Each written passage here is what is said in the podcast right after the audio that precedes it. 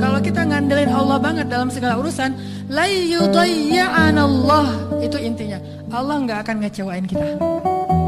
Manusia bisa banget ngecewain kita, bukan karena dia jahat.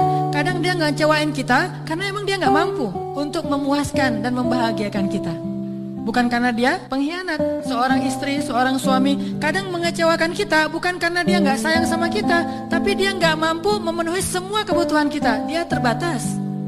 Dan justru juga banyak orang yang sengaja ngecewain kita karena dia jahat. Tapi ada juga orang baik ngecewain karena dia nggak mampu. Tapi Allah maha baik dan maha mampu.